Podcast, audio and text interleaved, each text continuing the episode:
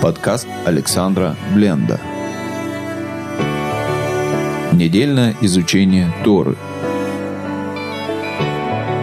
Глава Шалах «Отправь». Пойдем в разведку. Шалом, дорогие друзья! С вами Александр Бленд. С Божьей помощью мы с вами начинаем сегодня изучать недельную главу Шелах и будем читать, начиная с 13 главы книги Бамидбар. Наша глава рассказывает о трагедии. Возможно, самой большой трагедии за время пребывания народа в пустыне. Во всяком случае, это видно из наказания, которое получил народ за свое прегрешение. Мы будем читать в который же раз историю о разведчиках. Почему мы снова и снова каждый год вынуждены ее читать или удостаиваемся ее читать, с какой стороны поглядеть? Потому что события, которые произошли в этой главе, трагедия, которая произошла, грех, о котором говорит эта глава, по сути, до сих пор не исправлен. Если я, Алекс, до сих пор читаю каждый год эту главу, значит, мне есть что исправлять в моих отношениях со страной Израиля. В широком смысле этого слова, в духовном смысле. Ведь в духовном смысле человек, как говорит Мидраш, сделан из той земли, которая взята с места, где потом будет жертвенник. Человек, любой человек, сделан из земли, которая самая важная часть страны Израиля. Отношения со страной Израиля – это отношения с землей, из которой я сделан в том числе. И это в духовном аспекте. Духовное понимание значения страны Израиля. И это очень глубокий вопрос. Или я должен исправить свои отношения со страной Израиля – в смысле простом, физическом, как с географической территорией. Поэтому год за годом мы читаем и возвращаемся к одним и тем же главам, задумываемся над одними и теми же своими проблемами, чтобы себя исправить, чтобы попытаться найти в себе хотя бы, увидеть в себе эти проблемы. И сегодня мы говорим о разведчиках о разведке в не очень хорошем смысле этого слова. История о том, как... Впрочем, давайте почитаем с самого начала саму историю. «Вейдабер Адунай или Маше Леймур».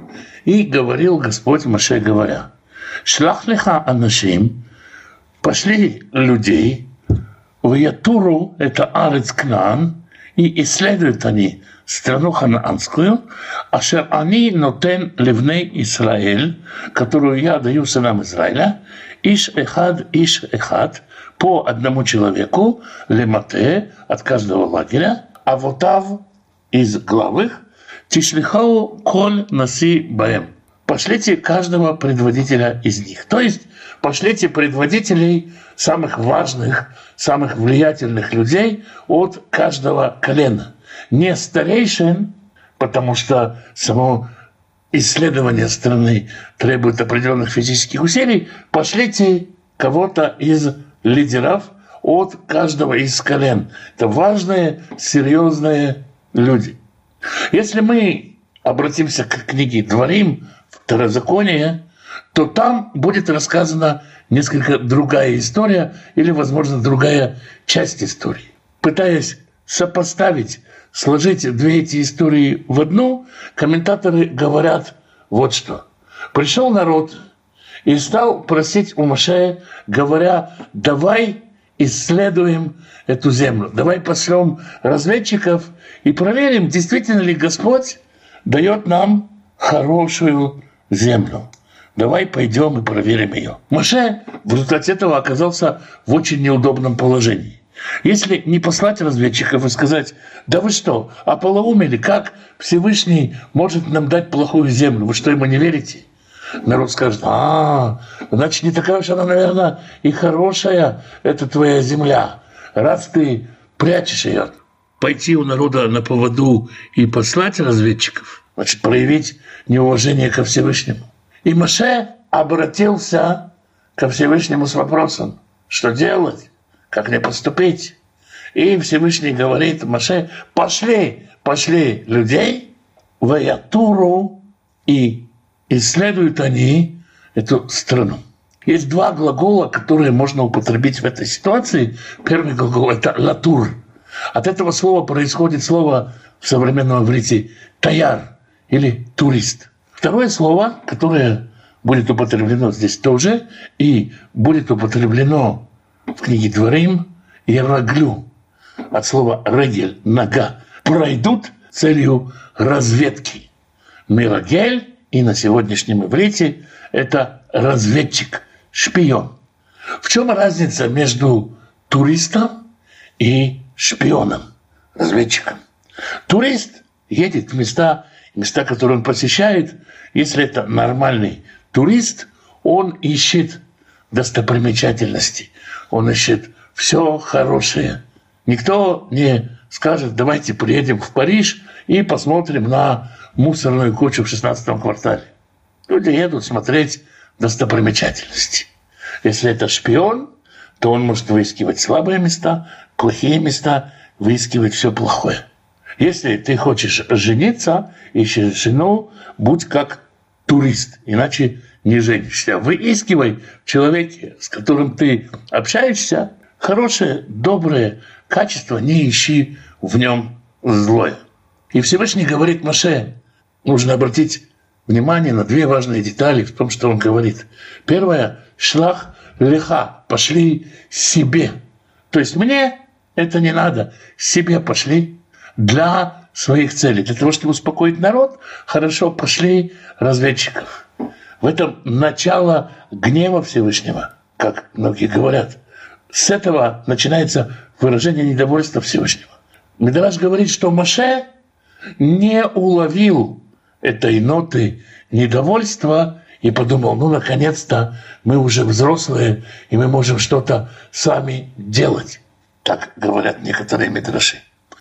Есть и понимание, которое говорит, Маше уже получил приговор, согласно которому он не войдет в страну Израиля. Получил он его, согласно этому пониманию, когда пришли дочери Итро и сказали, какой-то египтянин нас спас, Маше промолчал, и за это уже вышел приговор, что в стране Израиля он не окажется. И сейчас, когда Всевышний говорит Маше, пошли себе, для того, чтобы ты еще 40 лет был с этим народом, для продления собственной жизни. Есть и такой метраж. Есть и удивительный метраж, который говорит, пошли для того, чтобы потерпеть провал. Потому что человек или народ вообще ничему не могут научиться, если не потерпели фиаско, если не провалились в чем-то, не ошиблись в этом. Как говорится, человек не учит слова Торы, если не подскальзывается в них. Есть такая традиция. И согласно этому видению, лиха надо понимать для науки, для того, чтобы ты ошибся и понял, где ты не прав или что ты несовершенен. В любом случае, шлах лиха, слово лиха, пошли себе, нужно понимать, тебе это надо, ты шли. И с другой стороны, Всевышний говорит, пусть они исследуют эту землю. То есть пусть они пойдут действительно, чтобы выискивать доброе, хорошее на этой земле, чтобы посмотрели все хорошее, пришли и рассказали, придите как туристы. Но, как сказано в книге Дворим, они пришли как Мироглим, как разведчики. Мы это еще увидим. Третий стих. «Вышлах отам Маше, ми мидбар Паран, и послал их Маше из пустыни Паран, Альпи Адонай, по слову Всевышнего, кулам анашим рошей на Израилема. Все люди из глав народа Израиля. То есть Маше послал этих разведчиков – и, как и повелел Всевышний, послал вождей всех колен. В Эле Шмотам. И вот их имена. Лемате Реувен, от лагеря Реувена, Шамуа бен Захор. Шамуа – это тот, кого слышат. Его отец Захур – это тот, кого помнит.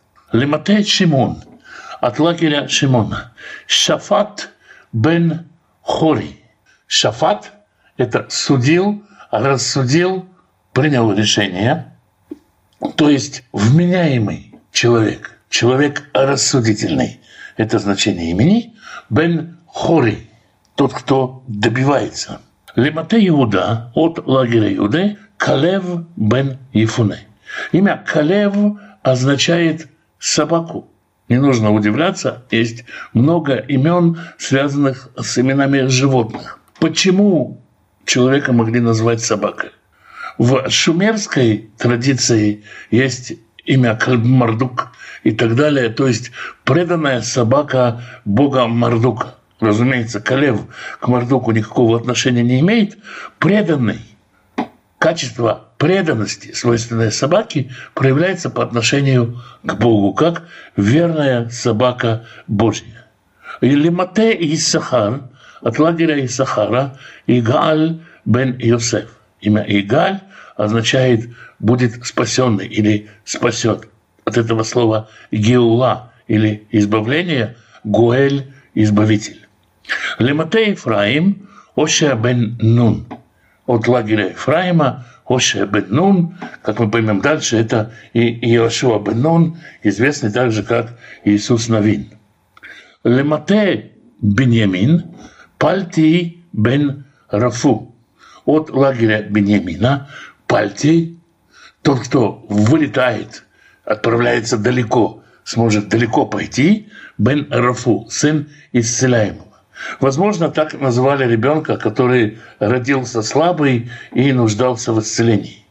Лемате Звулюн от лагеря Звулюна, Гадиэль бен Суди. Гадиэль, имя Гадиэль имеет корнем Гад, судьба или доля. Участь моя Всевышний. То есть ты, Бог, ты, судьба моя. Бен Суди, сын тайны, тот, кто находится в близости, непосредственной близости со Всевышним, так что может даже перешептываться с ним. Лемате Йосеф, Лемате Минаше, от лагеря Йосефа, от Минаше, Гади бен Суси. Имя Гади, точно так же, как и имя Гадиэль, связано со словом Гад или судьба, доля. Бен Суси. Суси – моя лошадь, тоже имя, связанное с именем животного. Лимате Дан от лагеря Дана. Амиэль бен Гмали от лагеря Дана. Амиэль, Бог с моим народом, бен Гмали, сын верблюда. Лемате Ашер от лагеря Ашера, Стур бен Михаэль. Имя Стур спрятанный, прячущийся в сене Всевышнего, укрытый Всевышним. Очень много имен и названий мест, связанное со скрытостью. Люди хотели безопасности. Поэтому много мест, которые называются Аним, нищие, Стурим, спрятанные, или Заноах, заброшенные. Таких имен очень много, и как бы лучше жить в глухой провинции у моря, там безопаснее. Это известная психология людей. Лемате Нафтали от лагеря Нафтали, Нахби бен Вавси. Нахби тоже связано со словом прятаться, лейтхабот. Имя Вавси не удалось найти на него каких-то серьезных комментариев, которые разъясняли бы его значение. Лемате Гад от лагеря Гада, Гауэль бен Махи.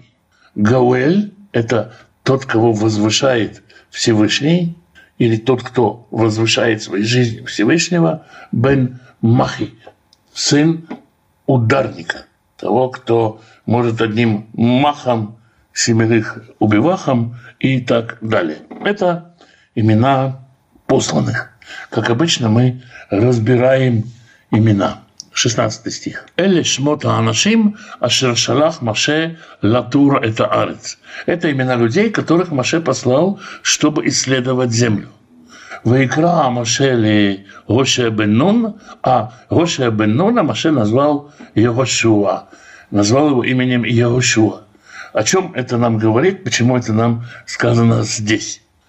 Один из самых вероятных комментариев, который говорит, Оша Бенун давно прислуживал Маше. Это был его постоянный друг, верный спутник, с которым они много времени проводили вместе, и Маше называл его Егошуа. Властители, правители, лидеры часто меняли имя тем, кто находится рядом с ним. Своего рода усыновление до некоторой степени.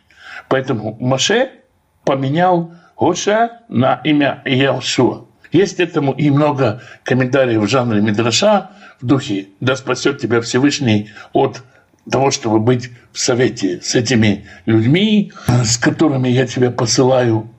Может быть, оно и так, но, на мой взгляд, на тот момент, когда Маше посылает людей, еще ничто не предвещает беды, которая потом случится. Вышлях там Маше латур это Арец Кнаан, и послал их Маше исследовать страну ханаанскую, Виомар алехим, и сказал им, Алю зе бенагев, поднимитесь с Негева, с юга, вы алитем это ар, и поднимитесь на гору, вы раитем это арец, и осмотрите землю, Маги, что это за земля? Это Ама Юшевалея, и народ, который на ней живет, а Хазаку Сильный ли он? Арапе или слабый? А мяту имрав. Мало его или много? Ума арец ашерагу юшевба. И что это за земля, на которой он живет? Атаваги имра. Хороша она или плоха? Ума аарим ашер гу юшев бене. И что это за города, в которых он живет? Абемаханим, обемивцарим. Открыты они или они окружены стеной. Умага арец. И что это за земля? Ашминаи и мраза. Жирна она или худа, то есть плодородна она, или худосочна, неплодородна. А ешба эц им эйн. Если на ней дерево или нету на ней деревьев. Воит хазактем и если укрепитесь, вы лакахтем арец и возьмете от плодов земли. Ваямим Емей Бахурей Анавим. А это были дни первенок виноград. В традиционном ханаанском календаре, который дошел до нас, день первенок винограда отмечается где-то в конце июля, начале августа, 3 числа месяца Ав. То есть примерно тогда событие и происходит. Если Маше посылает разведчиков как бы под давлением, под влиянием народа, Зачем он просит такой подробный список? Чтобы если бы люди пришли и сказали, там нет больших городов, кто-то не стал бы говорить, а там и не растет ничего. Или если бы люди сказали, там замечательные плоды, кто-то бы сказал, наверное, там охрана хорошая. Маше просит полный отчет, потому что он полностью уверен во Всевышнем в том, что Всевышний даст хорошую землю, что по всем пунктам будет 100% отлично. И поэтому Маше расспрашивает очень подробно, чтобы получить подробный, хороший отчет, не стыдиться задавать какие-то вопросы. Есть в журналистике в закрытых странах, в каких-то не очень открытых режимах, когда некоторые вопросы задавать нельзя. Маше открыто выкладывает, дайте полный отчет, идите как туристы, идите, найдите все добрые качества и покажите, что добрая, хорошая страна, которую дает нам добрый, великий, всесильный Всевышний. Ваялу, и поднялись они, Ваятуру это арец мимит барцин ад рхов, и прошли они, исследовали землю от пустыни Цин до Рхова, лаво хамат, и дошли до почти самого севера, до Хамата. Вайлю Негев и поднялись с юга, Ваявоу ад Хеврон, и дошли до Хеврона. Вешам Ахиман Шишай Ветальмай, а там живут Ахиман, Шишай и Талмай. Ялидей Аанак, сыны великана. То есть там живут какие-то очень высокорослые люди, сыновья. То есть на тот момент в Хевроне живут очень высокорослые люди, и, наверное, они всем известны, и Хевронами гордится, поэтому и разведчики узнали про этих людей. Разумеется, когда появляются на сцене Торы такие личности, то начинается история, что они, эти случайно уцелевшие потомки исполинов, о которых исполинов мы еще здесь поговорим, что они какого-то особого происхождения люди и тому подобного. Здесь про это нету ни слова. Это люди очень рослые, видимо, люди больших размеров, может быть, больные акромегалией, и тем не менее это, скорее всего, простые люди. Их э, потомков спустя какое-то время добьет Иошуа бен Нун, Иисус Навин, о котором в этой главе мы читали, в 11 главе книги Иошуа, в 21 стихе мы читаем «И пришел Иошуа в то время и истребил великанов из Хеврона, и из Двира, и из Анава, и со всех гор Иуды, и со всех гор израильских, с городами их, разгромил их Иошуа. Не осталось анаков, то есть великанов, в земле сынов Израиля. Только в Азии, в Гате и в Аждоде остались они. То есть вполне к себе победимые великаны. В Хеврон шева шаним невнета лифней цар Мицраим. А Хеврон построен раньше, чем Цон в Египте, на 7 лет. Хеврону на тот момент лет 500. Значит, построен он где-то в 18 веке до нашей эры. В его ад Нахаль Эшколь, и дошли они до потока Эшколь, в Икриту Мишам Змура, и там они отрезали от лозы виноградной, в Эшколь Анавим Эхад, и срезали они там одну виноградную гроздь, в Исеу Бемот Бешнаим, и понесли ее вдвоем на шесте. Некоторые комментаторы каким-то образом говорят, что восемь человек несли эту гроздь, значит, что шли они по этой земле достаточно безопасно. Если ты продираешься ночью тайком по враждебной территории, не станешь брать с собой виноградную гроздь. А так по враждебной территории незаметно крались 12 евреев с огромной виноградной гроздью на шесте, и они никогда так не были близки к провалу. Тем не менее, они спокойно и безопасно, видимо, с этой гроздью планировали дойти до своего лагеря. И взяли они и минаримоним, и от гранат у минатеиним, и от инжира. Велимаком аукара нахалешколь, а место это названо источник Ишколь, а людот Ишколь из-за грозди, ашер карту мишам бней Израиль, которую отрезали там сыновья Израиля. В Яшову Митура Арец Микец Арбаим Йом. И вернулись они после разведывания страны спустя 40 дней. Вильху, Ваявоу Эль Маше, Вель Аарон. И пошли они, и пришли к Маше и к Аарону, Вель Коль и Дат Бне Израиль, и ко всей общине сынов Израиля, Эль Мидбар Паран, Кадеша, пустыню Паран в Кадеш, Вияшиву Отам, Дабер Эт Коль Хайда.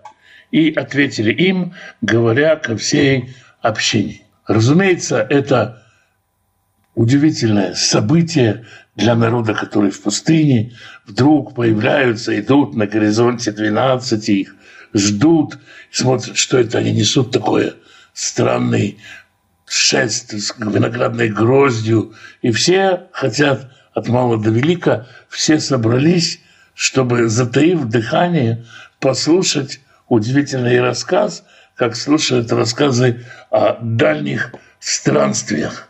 Все готово к тому, чтобы произнести торжественную речь оду стране Израиля. И рассказ, как это делают часто купцы, выставляя диковинки, здесь тоже начинается с того, что народу показывают наглядное пособие по теме «Знай и люби свой край». «Выгеру эт при арец» и показали им плоды земли. Все вроде бы хорошо начинается. Разведчики вернулись после безопасного перехода. Они начинают свой рассказ, казалось бы, все хорошо начинается, но будет одна очень важная профессиональная ошибка. Разведчик не занимается аналитикой, он не должен этим заниматься. Разведчик собирает факты.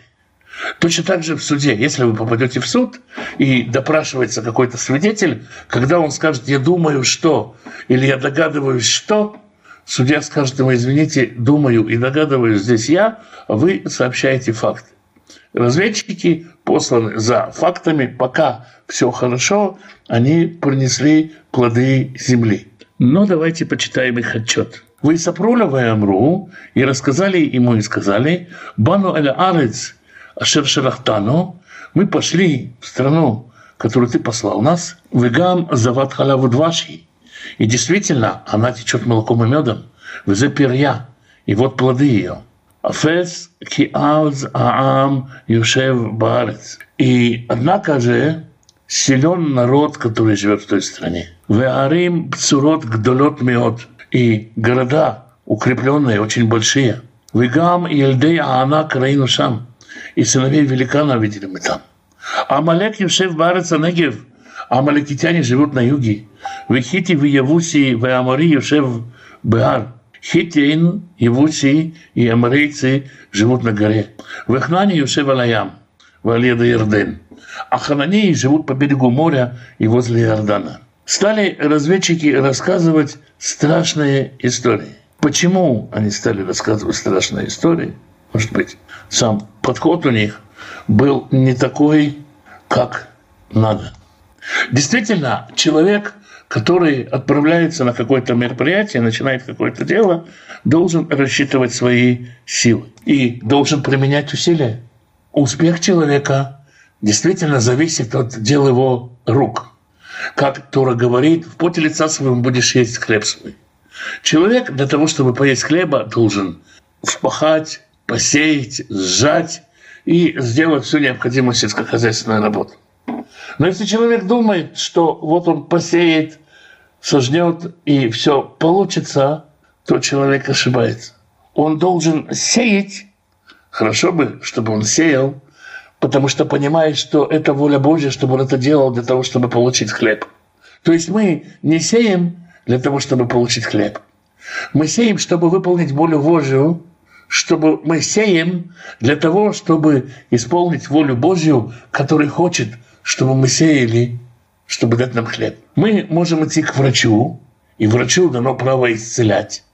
Но если мы подумаем, что врач нас исцеляет, мы ошибаемся. Бог хочет, чтобы мы ходили и к врачу тоже, и через врача тоже давать нам исцеление. С одной стороны, мы, да, применяем какие-то усилия для того, чтобы чего-то добиться – с другой стороны, если мы только своими усилиями хотим чего-то добиться, то мы ошибаемся и становимся идолопоклонниками, верующими в свою работу, и у нас появляются боги жатвы и боги сеяния и много чего еще. И здесь разведчики пришли, и они стали думать о том, справятся ли они своими силами получится ли у них справиться своими силами. Испугались и уже не могли удержаться от какой-то аналитики. Давайте почитаем дальше. Ваяс Калев Этам, а Калев пытался успокоить народ, Эль Маше, говоря к Маше, Вайомар, и сказал, Олена Але Ваярашнота, давайте же поднимемся, пойдем, взойдем и удостоимся ее, унаследуем ее. Киехоль Нухалла, потому что мы сможем осилить ее. Калев говорит, давайте пойдем и сделаем. Есть очень интересный самобытный комментатор Торы, его зовут Кли Якар или Раби Шломо Ефраим Люнчец. Как я уже говорил, часто людей зовут по названию книги, которую они написали. Одна из его книг Клиекар, поэтому часто его так называют. А имя его Шлема Ефраим Люншиц. И жил он в XVI веке. И он написал, если бы Маше послал женщин, а не мужчин, на разведку, женщины бы не говорили про страну ничего плохого.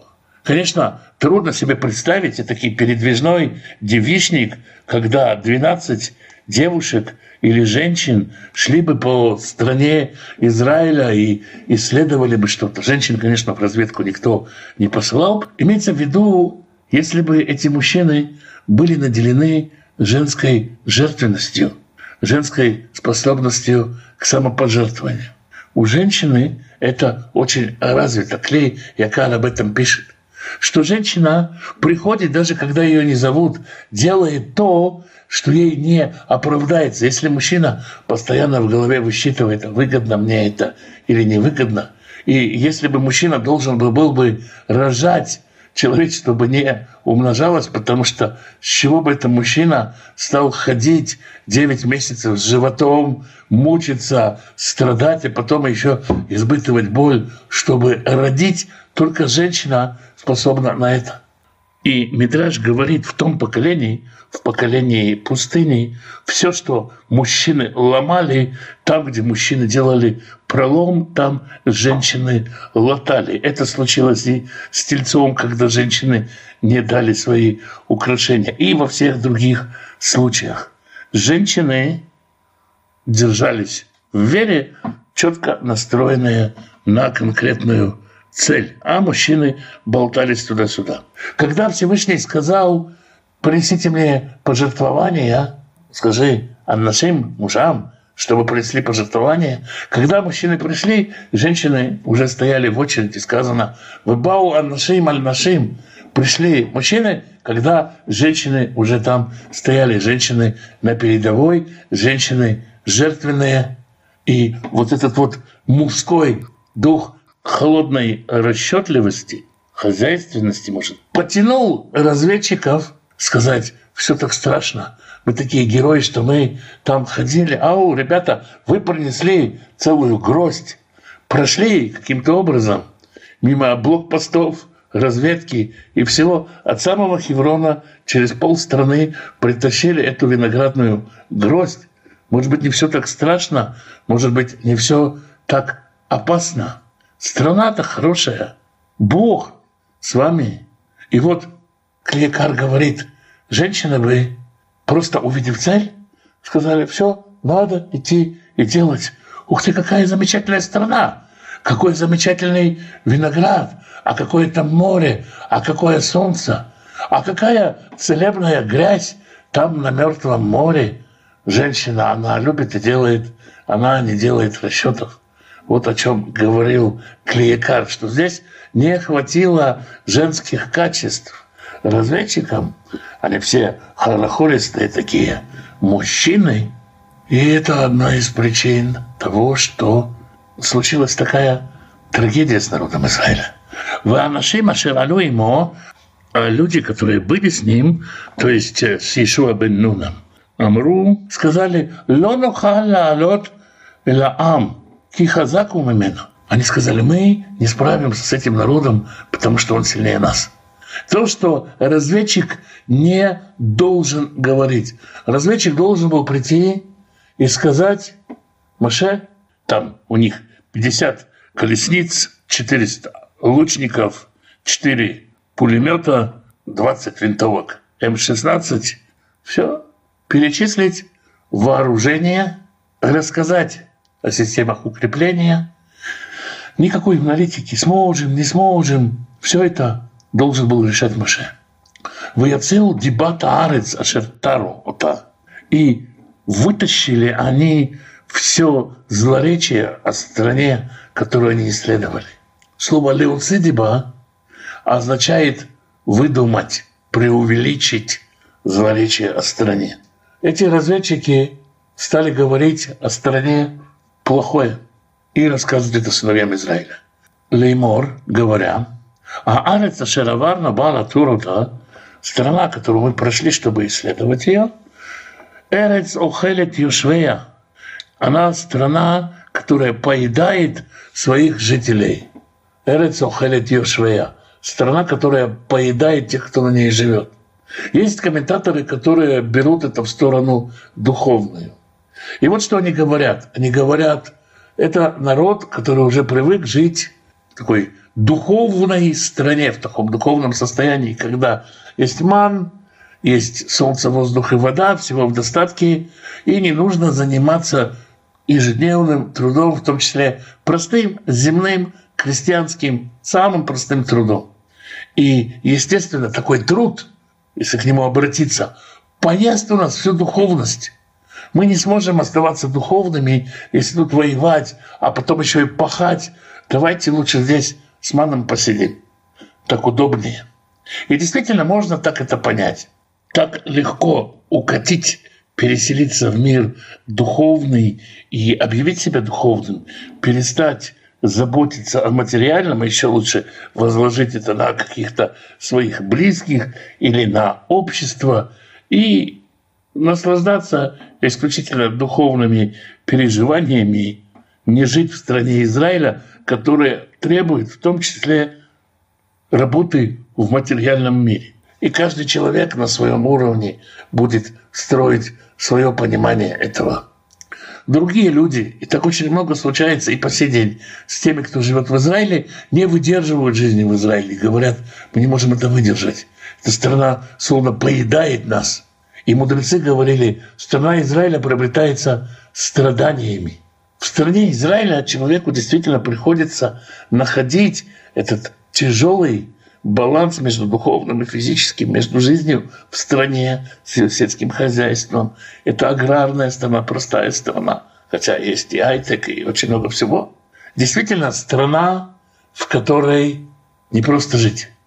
Не так уж и врут разведчики. Разведка, по сути, доложила точно. Только разведка решила, помимо того, чтобы доложить, еще и запугать народ – не запугивайте, не запугивайте народ, с нами Бог. И поэтому никто не может сказать, что мы чего-то не сможем. В тот момент, когда вы сказали, что они сильнее нас, как говорят комментаторы, вы сказали, их боги сильнее нашего Бога. Нету больше ереси, чем сказать такую несусветную ересь.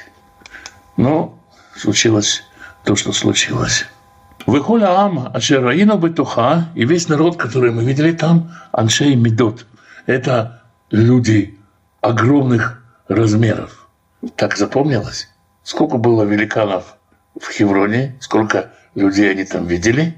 Но запомнилось, что все люди там, люди крупные, а Харамигалия просто у всех. Этот страх возникает, когда есть ощущение, что тебе придется все делать самому что именно твои действия сами по себе должны привести к победе. И тогда ты думаешь, смогу, не смогу, вон они какие большие, какие они огромные, какие там большие города, и как нам с этим справиться. Если ты понимаешь, что твое дело поверить и выйти на войну, то и страха такого нету, и формат людей резко меняется, как и формат проблем. Вы сам Раину это Нафилим Бнаянак, именно Нафилим. И там мы видели сыновей исполинов, сыновей великана, которые из исполинов. Что это за откровение такое? Можно ли сказать, вот оно свидетельство, что исполины выжили, что они пережили потоп? Скорее всего, это метафора, которой они пользуются для того, чтобы рассказать, что они видели – чтобы было какое-то сравнение. И говорят, мы видели кого-то, кто похож на тех самых мифических, сказочных исполинов, про которых мы слышали. Почему я говорю мифических, сказочных? Потому что Торы как текста еще нет, еще никто не прочитал. Написано, как оно было, и, может быть, ходят как по всем разным народам какие-то полумифические истории об исполинах. В нибе ну, кихагавим, векен айно байнеем. И мы казались себе кузнечиками по сравнению с ними. и так вы виделись в их глазах. Может быть, это рассказ о том, что мы не просто так сходили, мы сходили как герои. Мы были в той земле, видели ее жителей, и мы так рисковали жизнью. Не ходите туда. Пусть мы останемся единственными героями, которые там побывали. Мы не справимся, мы не осилим, у нас штыков не хватит.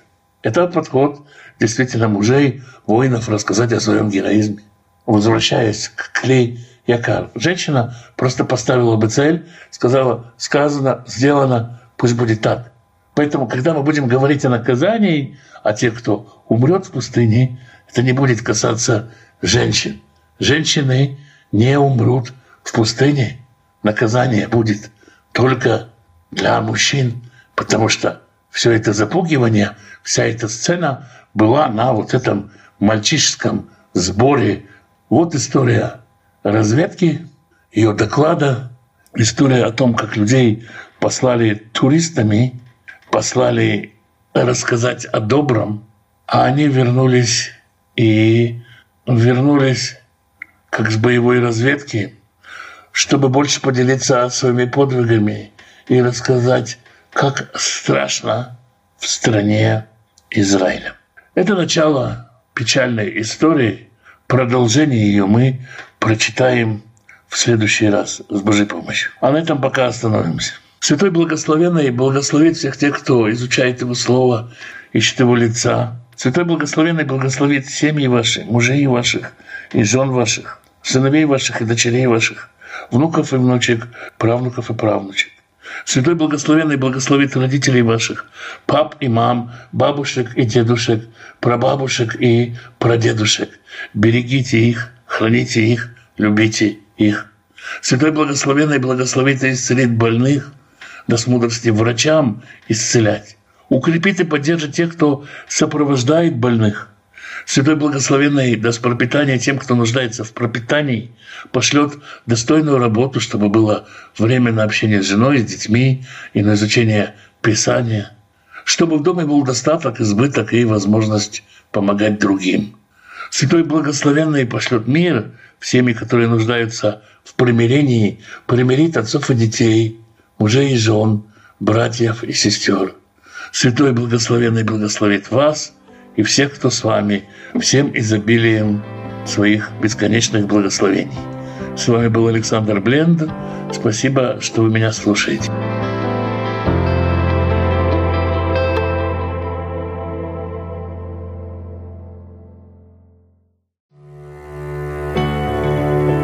Подкаст Александра Бленда.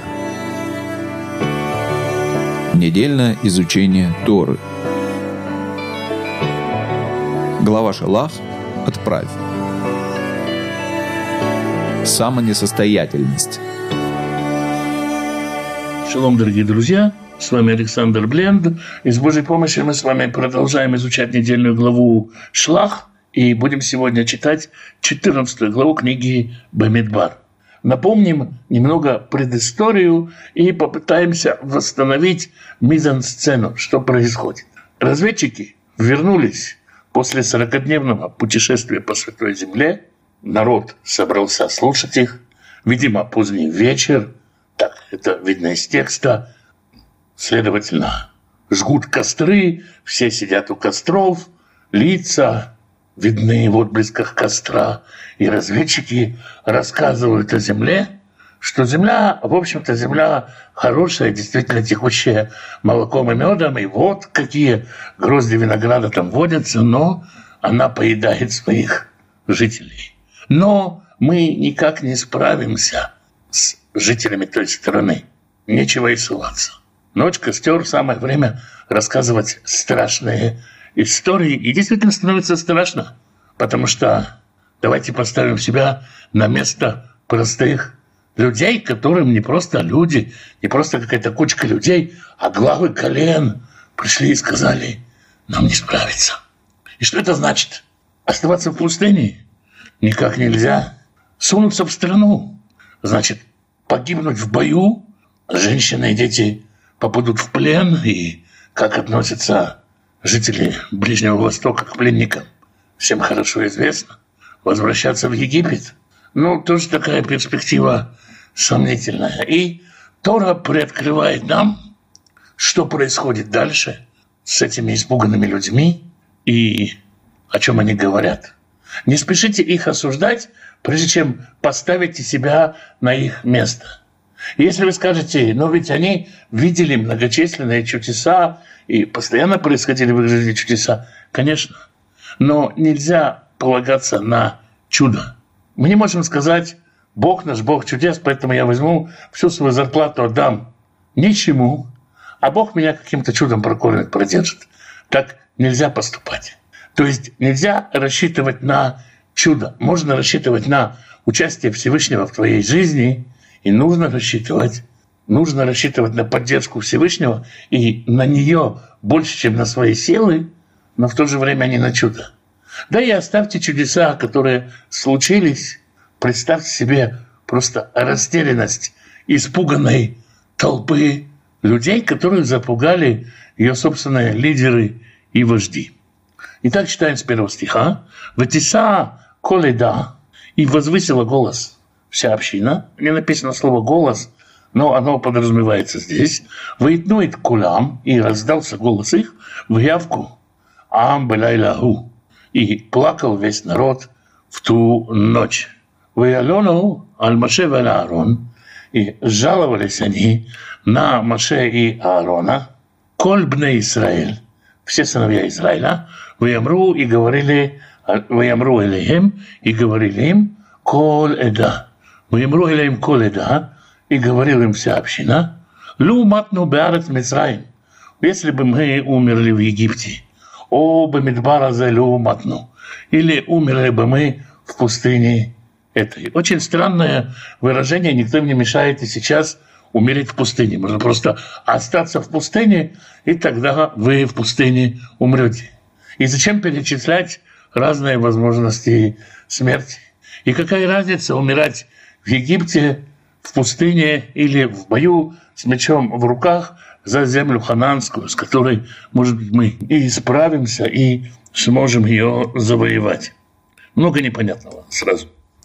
Комментаторы говорят о том, что Испуганный человек, если он человек верующий, может начать еще и думать, за что ему это наказание. И можно рассуждать, может быть, было бы хорошо, если бы умерли в Египте, там во время тьмы египетской, когда умерли и те евреи, которые служили идолам, получили наказание за идолопоклонство. Есть Мидраши, традиция, которая говорит, что только пятая часть вышла. Возможно, мы могли бы умереть в пустыне, как умерли те, кто согрешил с тельцом, когда Маше и левиты умертвили многих. Или как те, которые умерли совсем еще недавно из-за перепелов. Или, может быть, как те женщины, которые выпили воды сады, которыми испытывают подозреваемые в прелюбодеянии, и умерли. Мало ли было поводов получить наказание. Чем же мы так провинились, что Всевышний ведет нас под меч – это худшее из наказаний. Может быть, Всевышний решил наказать вообще весь народ за идолопоклонство и сказать, как я обещал, я свое обещание выполнил, я их приведу в землю, как обещал, но их там всех убьют мечом. Много мыслей может промелькнуть в голове человека боящегося. И что они решают? Здесь у нас перспектива пойти вперед в последний и решительный бой, в котором мы точно не победим. Часть из нас будет убита, часть из нас попадет в плен, а жены наши, дети наши точно попадут в плен. Второй вариант – это оставаться в пустыне и ждать непонятно чего, но двигаться-то куда-то надо. Третий, самый оптимальный вариант, как может показаться, вернуться в Египет, сказать – извините, простите, поняли, осознали и вернуться к кирпичам. 600 тысяч мужчин, 2 миллиона человек, наверное, всего. Египтяне точно не расстреляют. К женщинам, рабыням они относятся хорошо, семейный быт уважают. И рабы, которые пришли и продали себя, они, конечно, от пленных отличаются. Надо подумать о женщинах и детях. Что же теперь делать? Есть еще один вариант – что можно было рассудить, там ведь сколько лет говорила, 430, 400, непонятно откуда считать и как считать. Мы рабы, с арифметикой у нас плохо. Может быть, Всевышний решил переместить нас из рабства египетское в рабство ханаанское. Есть такие варианты, которые так предполагают мысль народа, а там в Ханаане снова будут издеваться над нашими женщинами и детьми. Поэтому и при этом раскладе лучше вернуться в Египет. И, но кроме всех этих интересных, логичных и красивых объяснений, есть еще одно объяснение, о котором говорят меньше, но которое тоже вполне логично и нам вполне грозит. Эти люди в состоянии страха, в состоянии испуга забыли о Всевышнем. Человек, который видел множество чудес, тоже может о Боге забыть. Это как человек, который 20 лет простоял перед свечой, как только он отвернулся, он оказывается во тьме. Самый простой вариант и тоже, конечно же, вполне реальный и реальный по отношению к нам. Всегда ли мы в момент трудностей, когда мы решаем, сможем мы что-то или нет, помним о том, что в этом мире есть еще и Бог. Но так или иначе, как ни объясняй, народ оказался перед, казалось бы, фактом невозможности выполнения миссии. Миссия невыполнима. Тогда надо спросить, а зачем, что все это было? Отсюда и возникает вопрос, лама Адунай миви утану зачем Господь ведет нас в эту страну, ленполь бехерев, чтобы пасть от меча, на шейну, этафейну, юлибаз, а женщины и дети наши будут на разграбление, а лотовлано, что в Мицраима. Разве не хороший вариант для нас вернуться в Египет? В Ямру и Шалахив, и говорили каждый брату своему, не ты на рожь, выношу вам Мицраима. Давайте выберем нового лидера, нового вождя и вернемся в Египет. Другой вариант понимать слово «не ты нарочь» – давайте пойдем в себя, давайте рассуждать разумно. Не ты нарочь, дословно возьмем голову, возьмемся за голову. То есть возьмем себя в руки, будем рассуждать здраво, скинем себя опьянение идеи страны Израиля и вернемся в Египет. Ну, наиболее вероятный все же перевод, который наиболее распространенный, что они хотели выбрать нового главу. Соответственно, реакция Маше и Аарона. Воиполь Маше и Аарон аль и пали ниц Маше и Аарон, лифней кол каале дат Израиль, перед всей общиной сынов Израиля. Почему они ничего не говорят сейчас? Потому что их уже собираются слуга переизбрать, выбрать кого-то вместо них, и поэтому это не время им говорить. Шестой стих. В Иешуа бен Нун, в Калев бен Ефуне, Иешуа бен Нун и Калев бен Ефуне, Минатарим это арец, из тех, кто исследовал землю, короб гдеем, разорвали одежды свои. Разорвали свои одежды из-за той неправды, нечистоты, клеветы, которые слышали о земле. И из-за того, что они ощущают, что приближается большая беда.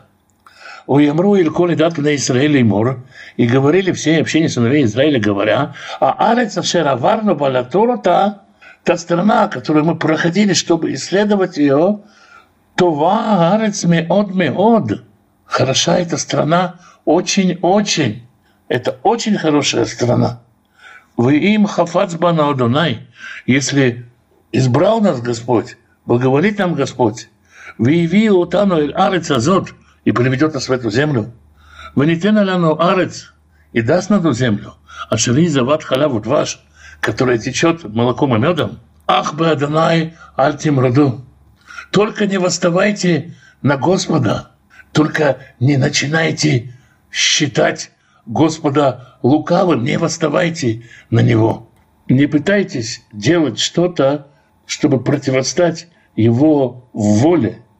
как бы неправильно или как бы правильно вы не толковали его волю, не пытайтесь сделать что-то, чтобы ее избежать. Не придумывайте что-то, что пройдет в обход его плана. У вас это не получится. Но если мы будем действовать по его плану, и Господь будет благоволить нашим действиям, так как мы действуем по его плану, тогда мы преуспеем. И будет успешным наше движение вперед.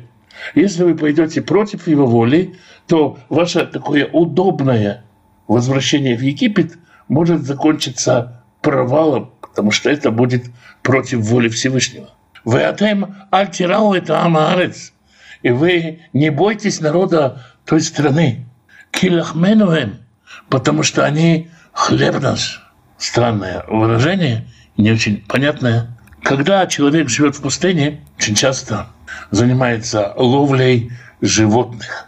Перепелок, тетеревов, может быть, еще каких-то оленят, которые ходят по пустыне. Это его хлеб, естественно, тех животных, которых он ест, он не боится. И здесь Иешуа говорит, это то, что словно отдано нам в пищу, отдано в наше распоряжение. Мы будем пользоваться тем, что они там произвели, виноградниками их, садами их и укрепленными их городами тоже. Сар Цилам Мелеем. Отошло от них покровительство. Вадунай и Тану. И Господь с нами.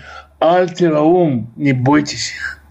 Комментаторы поясняют, что Иешуа в некотором смысле пророчества здесь и говорит, те ангелы, которые покровительствовали этим народам, есть ведь ангелы народов, мы их видим тут и там в Писании, они уже лишены сил. Нету никакой защиты над этими народами. А с нами Господь. Поэтому их не надо бояться. В Емру кола еда, но община уже невменяема. И она говорит, и сказала вся община, лергому тамба ваним, побить их камнями. Давайте просто побьем камнями этих троих, четверых, сколько их там, Маше, Аарон, Калев, Иошуа, и пойдем в Египет. Мы не камикадзе. Нам не хочется ни жен своих подвергать опасности, детей своих подвергать опасности. Поэтому давайте просто побьем их камнями, погасим последний очаг сопротивления и пойдем в Египет. Моше, Аарон, Калев и Иошуа оказываются на грани смерти. Вот-вот, еще секунда, и в них полетят камни. Вся еврейская история изменится и закончится бесславный поход Израиля по пустыне, академический отпуск длиною в год от египетского рабства. И народ благополучно вернется в Египет. Все кончено для этих четырех евреев, но подготовьтесь, как всегда, есть совершенно неожиданный поворот в сюжете в последнюю секунду. Ухвода Дунай нира боэль моэд эль коль бне Исраэль. И тут явилась слава Господня над шатром свидетельства над всеми сынами Израиля. Можно представить это как некую картинку, когда все замерли недвижимый, такой снова стоп-кадр, кат, морская фигура, замри, все замерли, над всеми воссияла слава Господня. Снова на сцене появляется главный режиссер. В Йома Радунай Эль Моше и сказал Господь Моше. Все слышат, здесь весь народ присутствует, и голос сверху говорит Моше. Ад ана и нацуни гаам азе. До каких пор будет гневить меня этот народ?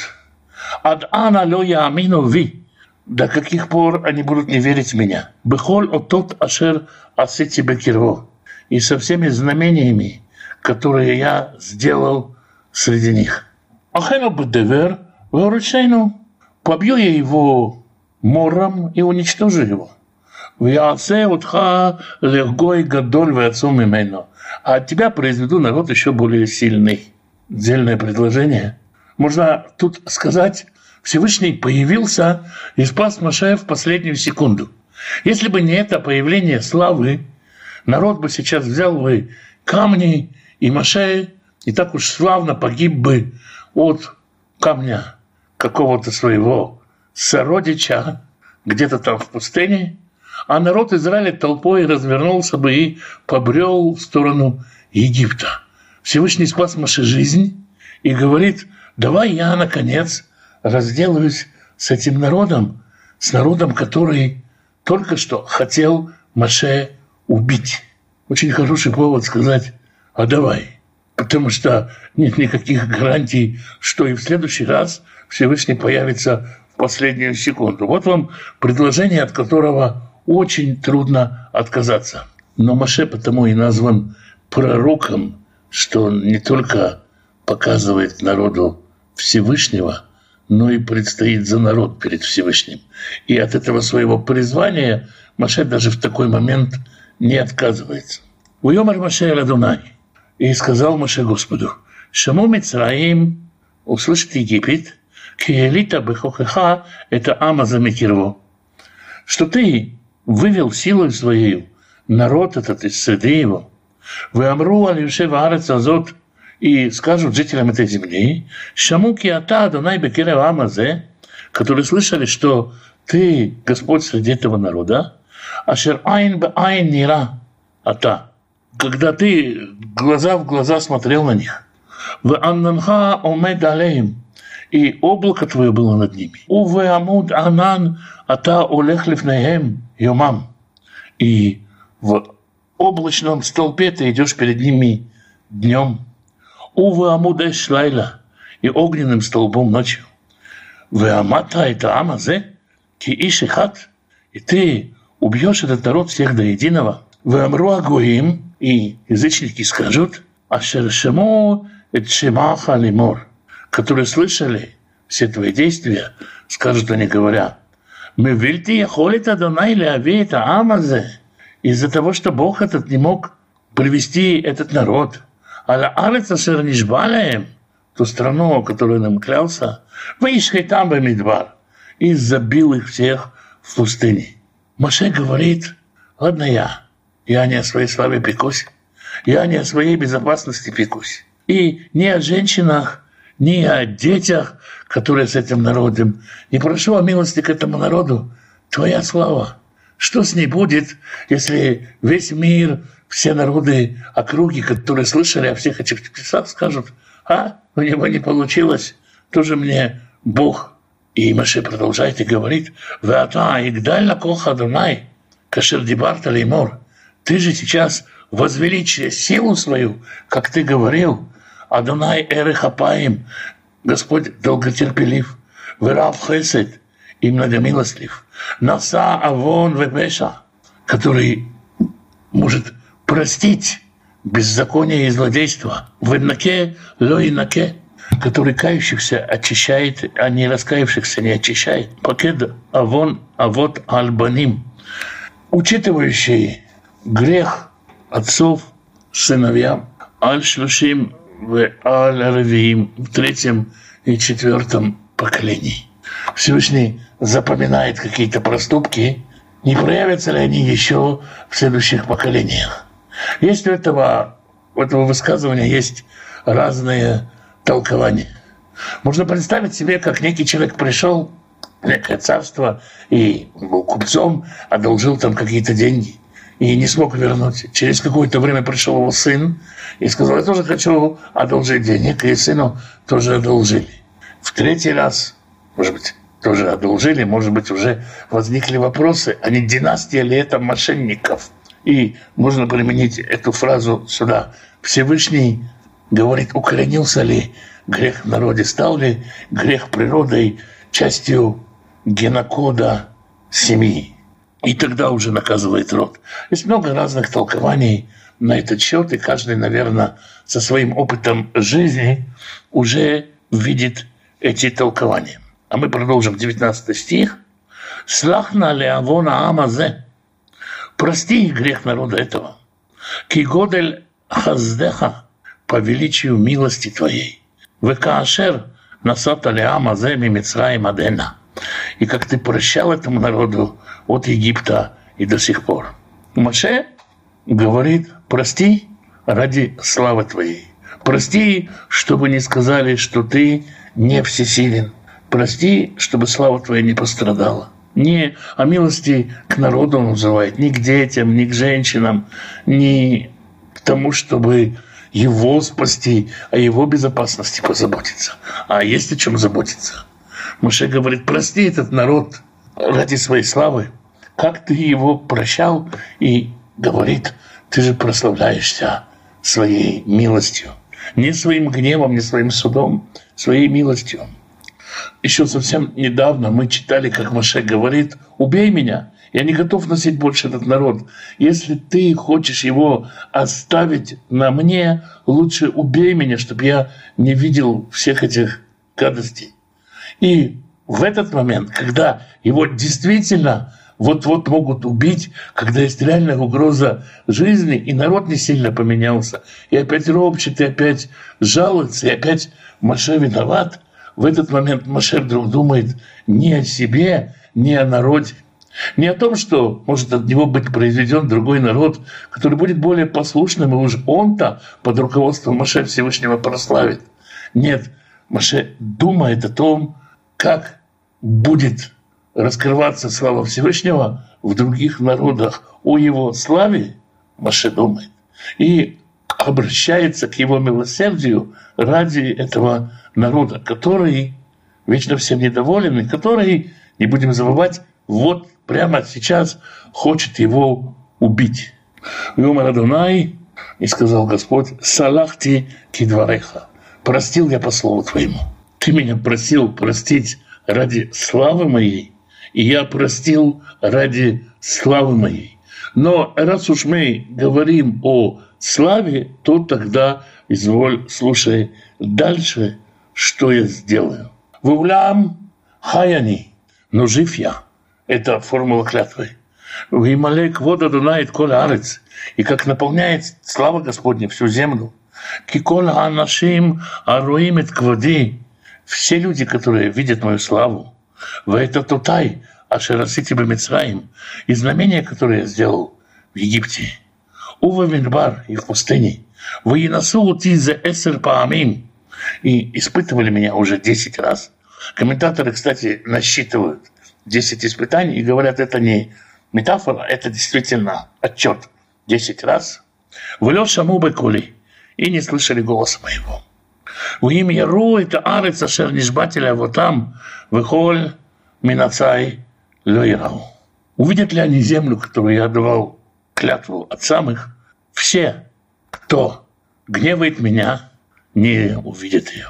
Вы Авди Калев, Экив Айта Руаха Херет ему, а раб мой Калев, за то, что был с ним другой дух, он не поддался общественному мнению, не поддался этому страху, ни влиянию разведчиков, которые могли сказать, давайте общий отчет проведем, ни влиянию толпы, в нем совершенно другой дух, он человек совершенно другой природы.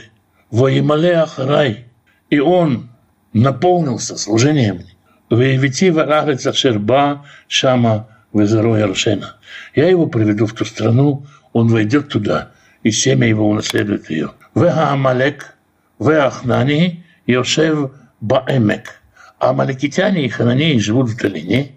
Махар пану весау лахем аммидбар дарых ямсов. Поэтому завтра поворачивайте и идите в пустыню берегом моря. Вы Выйдабер Адонаиль Машелеймор.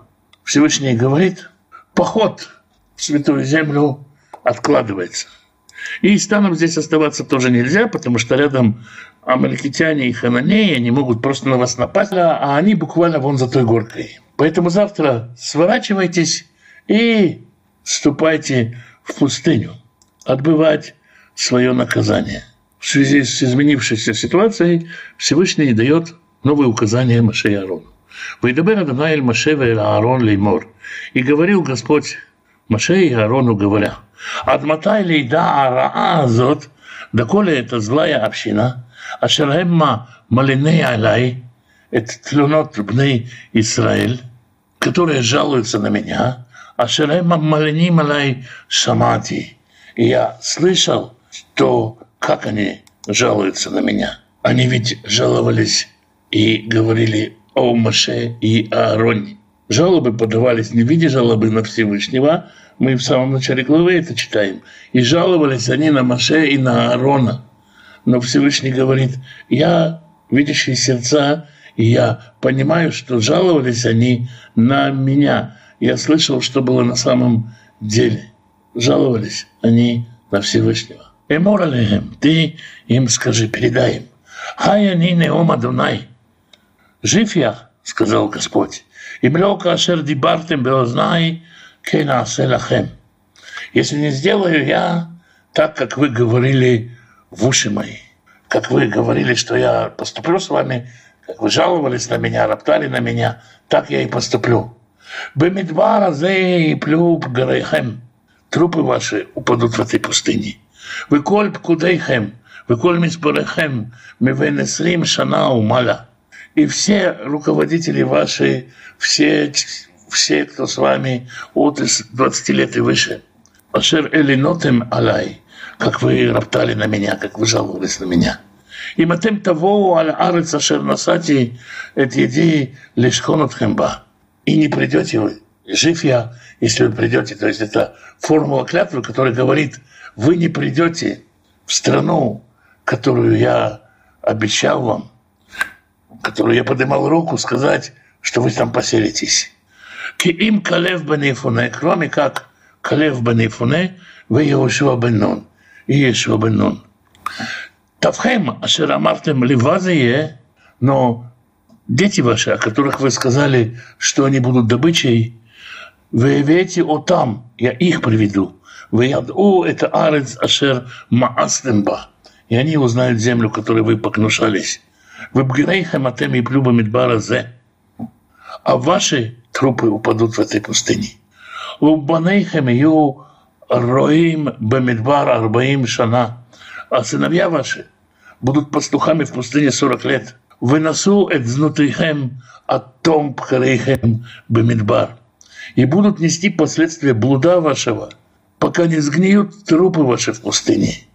במספר ימים, במספר הימים אשר תרתם את הארץ 40 יום, по числу дней, которых вы расследовали эту землю, 40 дней, йом лишана, йом лишана, по дню за год, по дню за год, тису эт аванатайхем арбаим шана.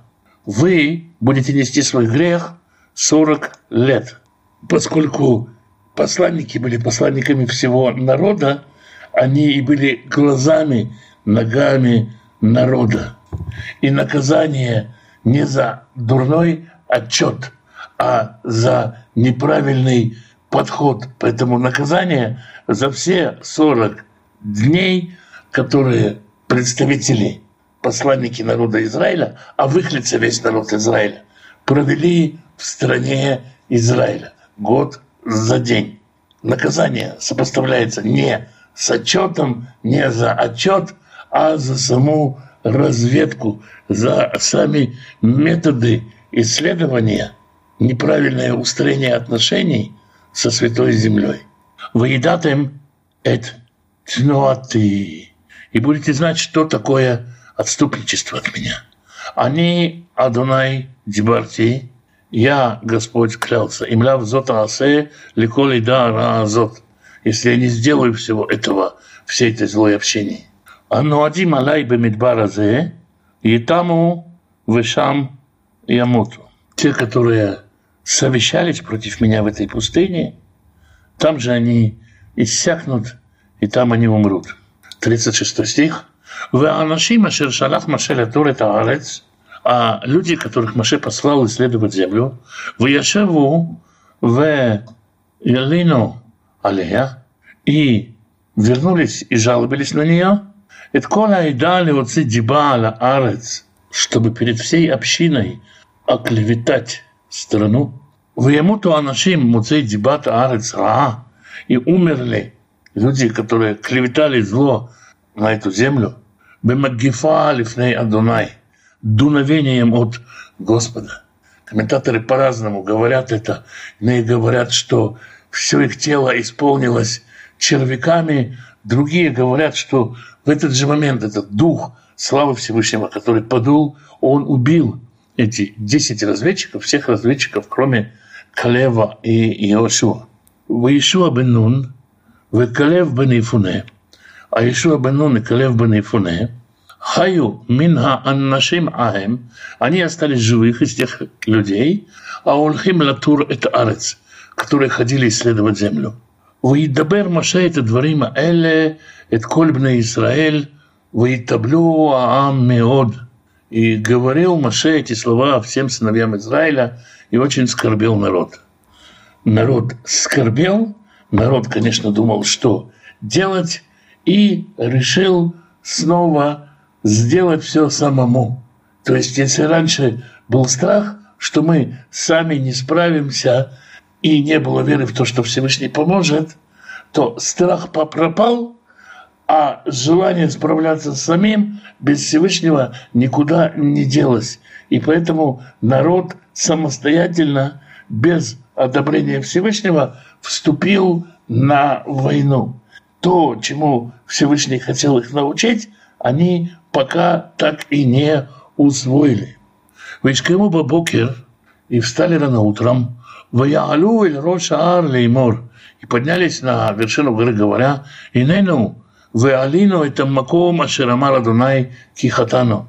Вот мы сейчас поднимемся и пойдем в то место, которое сказал Господь, чтобы исправить наш грех, потому что мы согрешили. Вы Йомар Моше лама зеатем уврим эт пи Адунай. И сказал им Моше, зачем же вы приступаете, сказанное устами Господа, в улет цлах. И весь этот ваш поход не удастся, потому что совершенно правильно говорили разведчики, что своими силами сами по себе вы никого не одолеете. И даже не пытайтесь сделать это без Всевышнего. Альта-алю, не поднимайтесь, ки эйн адунай бекирвехем, потому что нету Господа среди вас. Велет тинакфу лифней айвехем, и не погибнете перед врагами вашими. Ки амалики вехнани шам лифанейхем, потому что там впереди вас Амалек и Харанияне. Вы нафальтем бехерев, ки алькен шафтем мехаре Дунай. И вы падете от меча, потому что вы снова отступили от Господа. Вы я Дунай махем, и Господь не будет с вами. Вы я аплю. И дерзнули они. Лаалот эль Рошаар, подняться на вершину горы, в Аарона Брита Дунай у Маше Лё Машу Бекирева Махане. Но ковчег Завета и Маше не отошли от лагеря. То есть это была самостоятельная вылазка, может быть, в расчете на то, что Всевышний увидит их смелость, решительность и изменит свой приговор. Маше сказал, нет, если приговор Всевышнему прозвучал, если прозвучала клятва, значит так и будет. Не нарывайтесь. Вы действительно не сможете осилить своего врага без Всевышнего. Ваярад Амалеки Вяхани Аюшев Багараву, и спустились амалякитяне, хананияне, живущие на этой горе, в Якум, в Яхтум, Адахарма. И били их, и громили их. Слово Адахарма можно понять до полного разгрома, до полного уничтожения, пока от них ничего не осталось. Некоторые трактуют слово «харма» как название местности. То есть гнали их до места, которое называется Харма и которое находится рядом с Кадешем, рядом с тем местом, где был их стан. Печальная история произошла. История, в которой народ должен был научиться, что действие с Богом приносит благословение. И бездействие тоже может быть с Богом. То есть, если Бог сказал ждать, то Бог будет с тобой, когда ты ждешь. И не надо говорить, я сам, я могу, я справлюсь. Снова мы видим, что без Всевышнего ничего не получается. Не получится и начать что-то и сказать, я начну, а там Всевышний к этому присоединится, если увидит, что я преуспею. Нет, не преуспеешь, не получится. И народ Израиля учится здесь, что во всех стадиях своей истории, на всем протяжении своей истории, в изгнании ли, в наказании ли, в благословенном возвращении в землю с отстроенным храмом, на всех этапах своей истории самое важное – не приступать того, что говорит Всевышний, поступать по устам Всевышнего и не пытаться говорить Богу, а я тебе докажу, как это мы часто делаем по отношению к нашим родителям, по отношению к нашим друзьям. Я состоюсь без тебя, я докажу, что я сам по себе чего-то стою. Иногда это хорошая мысль, но не по отношению ко Всевышнему. А мы на этом закончим 14 главу книги Бамидбар. Святой Благословенный благословит всех тех, кто изучает Его Слово, ищет Его волю, ищет Его лица. Святой Благословенный благословит семьи ваши, мужей ваших и жен ваших, сыновей ваших и дочерей ваших, внуков и внучек, правнуков и правнучек. Святой Благословенный благословит родителей ваших, пап и мам, бабушек и дедушек, прабабушек и прадедушек. Святой Благословенный благословит и поддержит семьи, нуждающиеся в пропитании, пошлет достойную работу, чтобы было время на общение с детьми, с женой, на изучение Писания, чтобы в доме был достаток, избыток, возможность помогать другим. Святой Благословенный благословит и исцелит больных и даст мудрости врачам исцелять, поддержит и укрепит тех, кто сопровождает больных. Святой Благословенный примирит семьи, в которых нет мира, даст мир в сердце, примирит отцов и детей, мужей и жен, братьев и сестер. Святой Благословенный благословит вас и дома ваши, и всех, кто с вами, всем изобилием своих бесконечных благословений. С вами был Александр Бленд. Спасибо, что вы меня слушаете.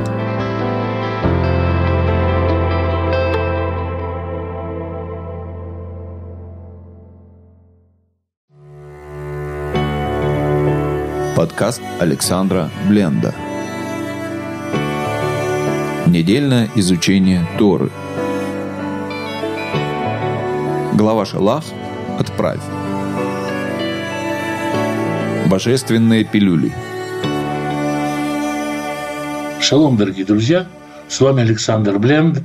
С Божьей помощью мы с вами сегодня заканчиваем изучать недельную главу Шлах и будем читать 15 главу книги Бамидбар. В прошлой главе мы читали о том, что Всевышний провозгласил страшный для народа Израиля приговор. Целое поколение не сможет войти в страну Израиля. Народ Израиля приговорен к сорокалетнему скитанию по пустыне.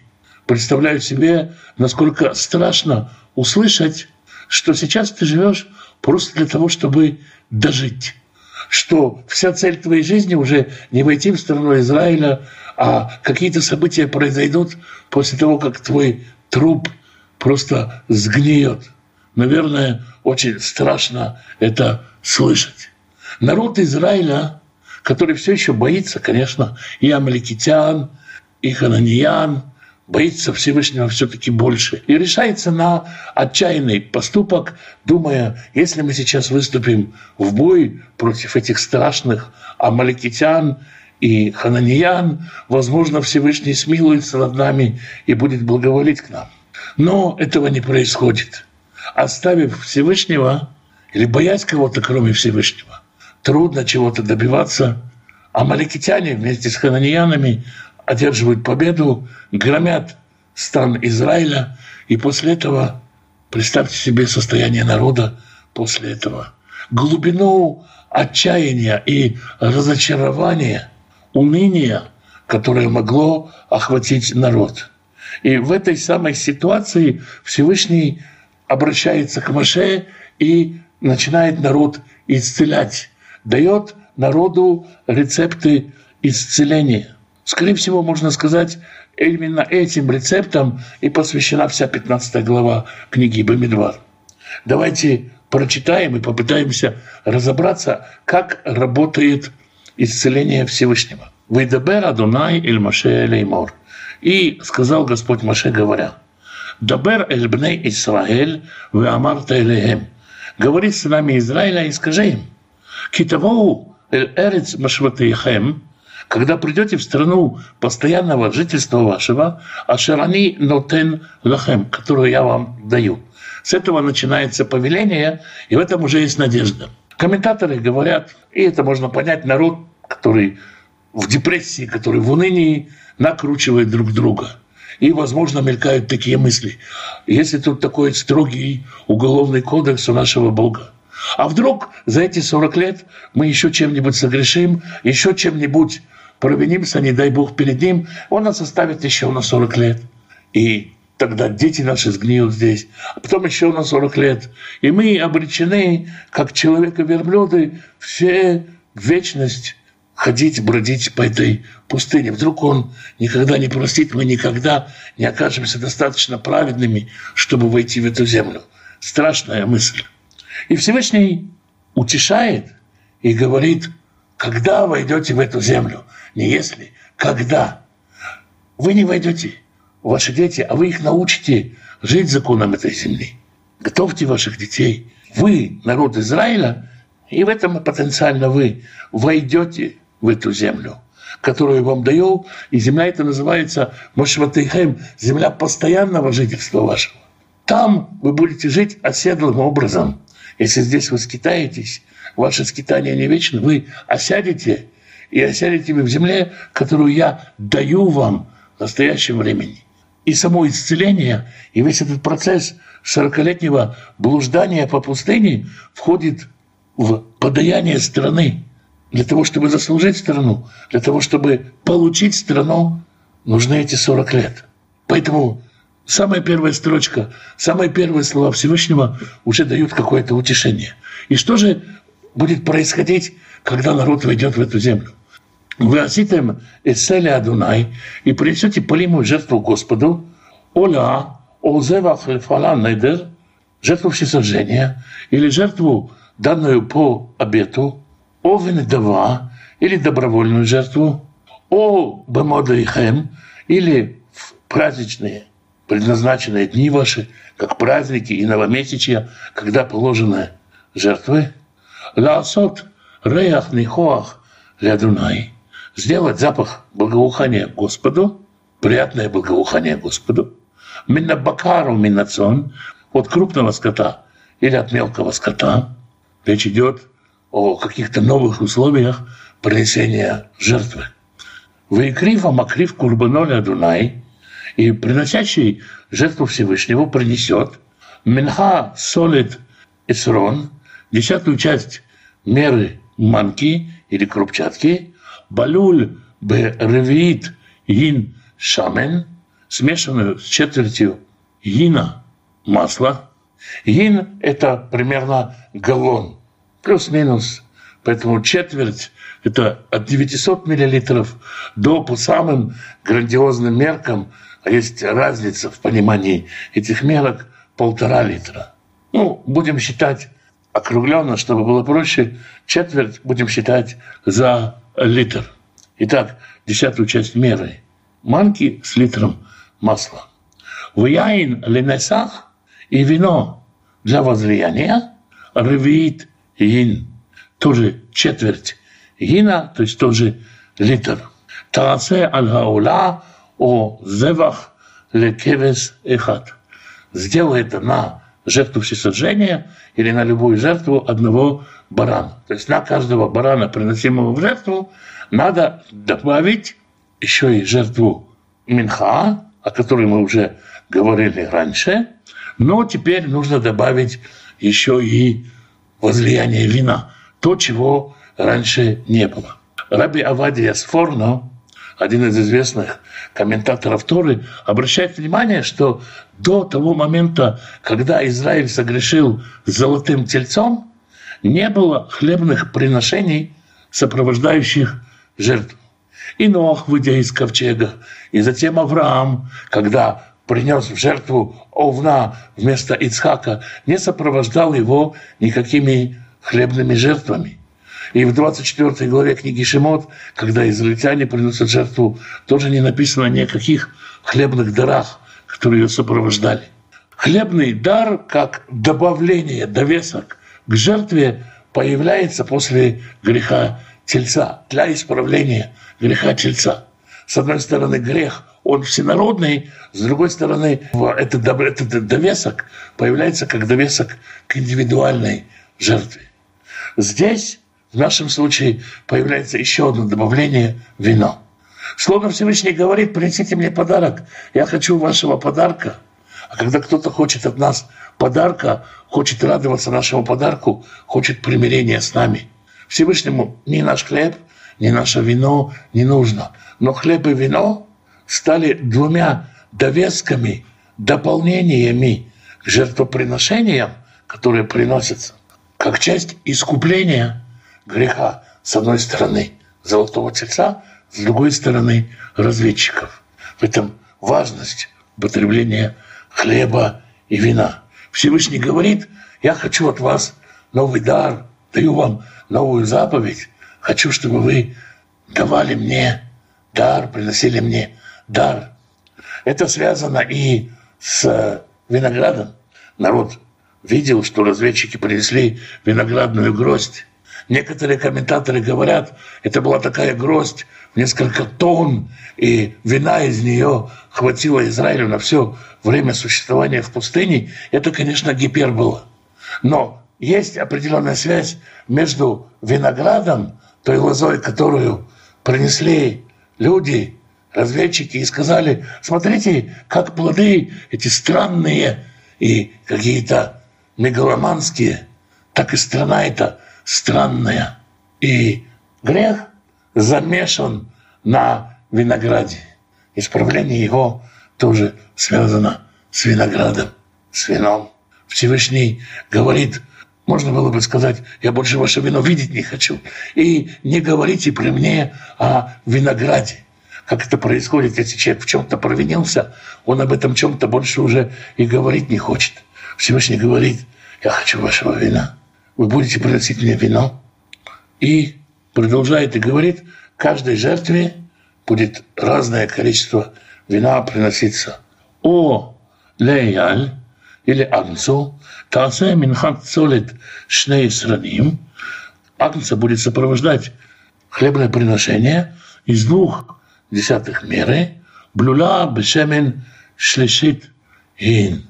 Будет смешано с третью гина масла, то есть примерно 1,3 литра масла. В яин ленесах шлюшит гин и треть гина вина, тоже 1,3 литра вина, как рив рех нихуах леадунай. Принеси в жертву благоуханную Господу. Само по себе вино, естественно, не часть полимой жертвы, оно просто выливается на жертвенник. Векита асе вен бакар, а если принесешь быка, оля о зевах лефала недер, на жертву всесожжения или на жертву в исполнении обета, о шлемим лядунай, или жертву мирную Господу, выкри вааль бен бакар, то тогда к быку вместе принесешь минха, солит шлоша эсраним, три десятых части крупчатки, балюль бешемен хаци гин, смешанная с маслом пол гина, то есть около двух литров. В яин такрив линесах хаци гин. И пол гина вина принеси в жертву, и са рех нихоах леадунай. Полимая жертва и благоухание Господу. Снова, вино не является частью полимой жертвы, оно просто возливается на жертвенник. Каха яасе лишор ихат, о леял ихат, о лезе о баизим. И так будет сделано с каждым быком, или каждым агнцем, или каждым из барашков, или с каждым из козлов. То есть каждое животное, кемиспар аширтасу, кахатасу, лейхат кемиспараам. Сколько животных приносится в жертву, к каждому животному нужно его добавление хлебной жертвы и вина. Само по себе животное отдельно уже нельзя принести в жертву. Куль из ясе каха, всякий природный житель сделает так, эт эле лякривице лерех нихох лядунай. Это чтобы принести жертву благоуханную Господа – в 14 стихе мы читаем важное дополнение. «Киегуретхем гер» А если будет жить с вами пришелец, о ашер бетухехем ледоротейхем, или кто-то, кто живет в вас много поколений, веаса исе реах нихуах Адунай, и сделает он полимую жертву, благоухание Господу, кашер таасу как вы делаете, так и он делает. 15 стих. Акагаль, обращение к обществу или к народу. Слушай народ, слушай собрание. Хука ахат лахем велегер агар. Один закон у вас и у пришельца живущего, живущего с вами. Хукат улам ледоротейхем, вечный закон в поколение ваше. Кихем кигер елифнея Дунай.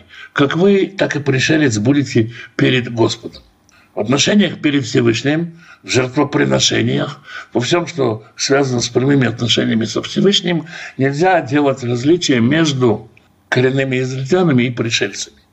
Известный мидраж, древний мидраж Тана де Белияу, э, который приписывается самому Ильяу пророку, словно это откровение пророка Ильяу, говорит о том, что в этот момент, в это время развязалась спор, развязалась ссора между израильтянами и пришельцами. Коренные израильтяне говорили, от вас все беды и все несчастья от вас. Вас здесь не стояло, вы не будете приносить жертвы, это наш Бог, наша скиния, а вы стойте подальше. А пришельцы настаивали, говорили, мы тоже хотим к этому Богу, это и наш Бог. И позиция Деби Ильяу, позиция пророка Ильяу, как это ему приписывается, она однозначно универсальная, универсалистская.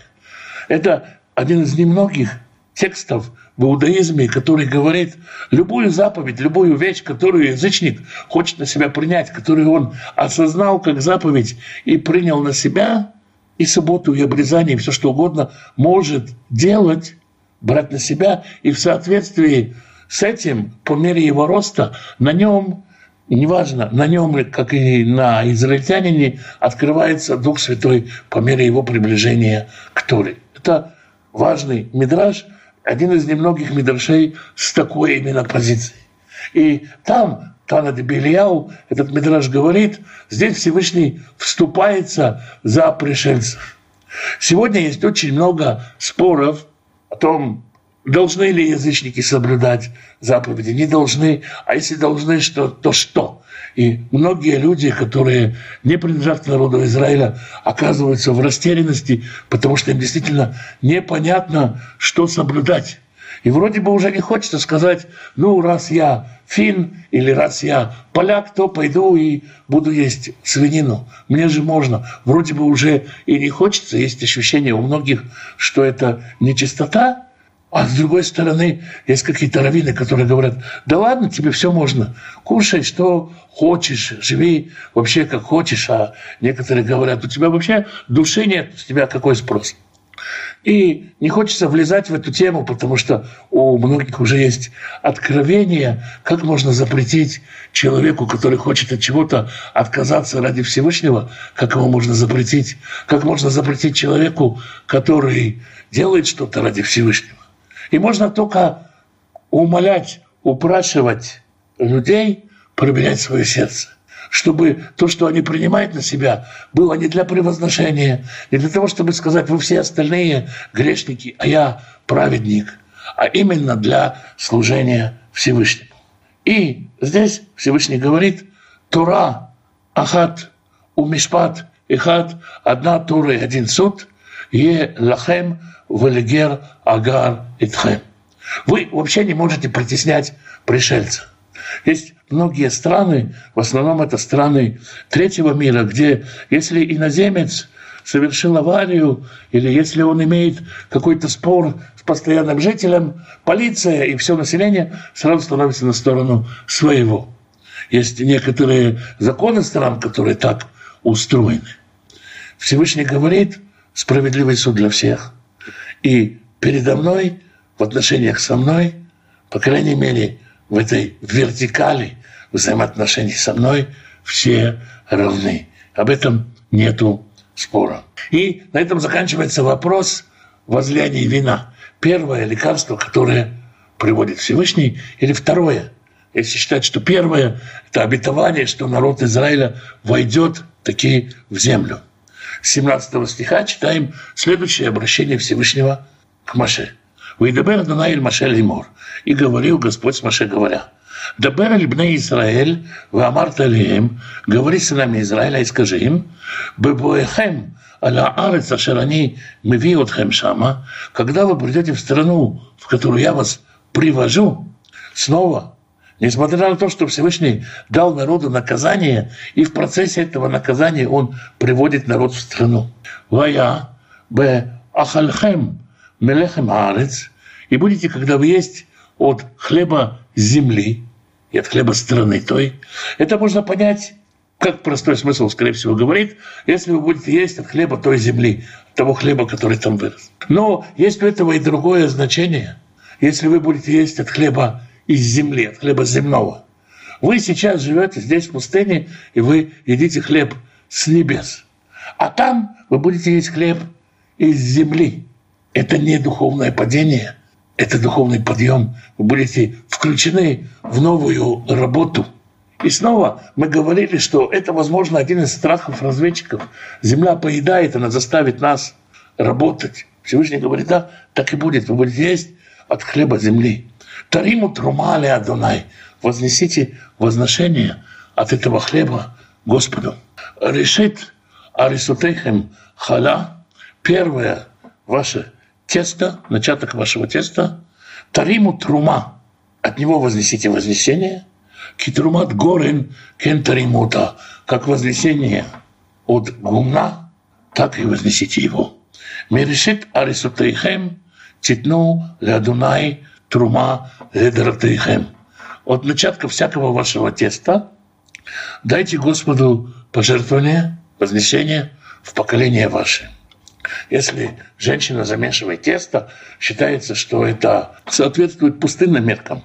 Как в пустыне собирали меру омер, мы говорили около двух литров, и это было ежедневное пропитание – так и здесь, если женщина замесила тесто в районе двух литров, от него она отделяет кусочек, который называется хала. Это заповедь сегодня называется отделение халы. Когда она может испечь из него что-то, или эту часть теста она отдает служителям Всевышнего. Естественно, сегодня далеко не все женщины и далеко не всегда пекут хлеб дома. Поэтому кто-то отделяет и просто убирает, выбрасывает. Кто-то, и это более разумно, кладет в морозилку, замораживает. Когда набирается тесто на хорошую красивую халу, пекут халу и отдает кому-то, либо слушателям, либо нуждающимся. Словом, выполняет эту заповедь, как ее можно выполнить в отсутствие храма. Это третье лекарство, которое Всевышний дает, когда он говорит, вы будете есть хлеб земной, вы будете его есть, и оно, тесто из земного хлеба, все равно будет связано с небесами, потому что я возьму от него возношение ваше. Ты отделил кусочек теста, все тесто становится небесным. Точно так же, как ты отделил десятину от своей зарплаты, все остальные деньги небесные, они твои. Ты освещаешь их всех тем, что ты отделил. Точно так же и здесь с тестом, с фруктами, с овощами, со всем, что ты отделил Богу должное ему часть отдал Богу Богова, все, как говорится, малая хала освещает все тесто. Маленький кусочек делает святым все тесто. Это важно помнить. Но здесь Всевышний говорит это в утешение народу и говорит, будет у вас земной хлеб, я его благословляю, я от него тоже возьму. 22 стих. Ки тишгу Валета асует кола митцвотайле, если вы ошибетесь и не будете делать все эти заповеди, Ашер дебер Адунай эль Моше, который дал Господь Моше. Это кола ашер цива Адунай элейхем баят Моше, все, что вам заповедовал Господь рукой Моше, минайом ашер цива Адунай, с того дня, когда заповедовал Господь, веала ледеротихем, и дальше в роды ваши, веая им мейней айдана осталишь гага. И было, если что-то упустила община, если от глаз что-то сокрылось и произошла ошибка. Веасу коль еда пар бен бакар и хат ляула, принесет вся община быка в жертву всесожжения, лереах нихоах, в жертву благоуханную, леадунай, Господу, у минхату и хлебное приношение его, вельнисху и возлияние его, кимишпат, как положено, об этом мы говорили только что выше, высея изим и хат лихатат, и одного козла в очистительную жертву. Здесь Всевышний повторяет и утверждает, что есть исправление. Если вся община ошиблась, если совершила ошибку, можно все исправить. Напоминание того, что есть исправление, тоже часть целительства. Вехипер Аккоэн, Алкоголь и дат бне Израиль. И искупит священник всю общину сынов Израиля, вынеслав лаем кишгагаги, и простится им, ибо это ошибка, вехема виву эт курбанам и цели Адунай, и они принесли жертву полимую Господу, выхататам лифней Адунай, и жертву очистительную Господу, а лишь гагатам за свою ошибку. Вынеслах лихоли дат бне Израиль, и проститься всему собранию сынов Израиля, легер агар бетухам, и пришельцу, живущему среди них, килихоля ам бешгага, как и всему народу, потому что это ошибка. Если народ ошибится, всенародный грех, можно, осознав это, принести жертву, и народ будет искуплен, есть исправление. Есть исправление и для человека, когда он не народ, а сам по себе и согрешил. Об этом читаем дальше. Уим нефешихат тихате бешгага. А если одна из душ согрешит по ошибке, если один человек согрешил, ошибся, Ваякрива эйз бачнатали хатат. Принесет жертву козу годовалую, жертву очистительную, вехипер акоин алла нефеш ашогегет и искупит священник жертву, искупит священник душу ошибшуюся, бехата бешгага, согрешившую по ошибке, лифней Адонай, перед Господом, лекапер алав, чтобы искупить ему, венеслахло, и будет прощено ему. А Израх, бивней Израиль, коренной житель среди Израиля, велегер агар бетухам, и пришелец, живущий среди них, Турай хат е лахем ле осебеш гага. Общее правило будет у вас для ошибшегося. Вы анефеш ашертаце беяд рама. А душа, которая будет действовать дерзновенно или нагло.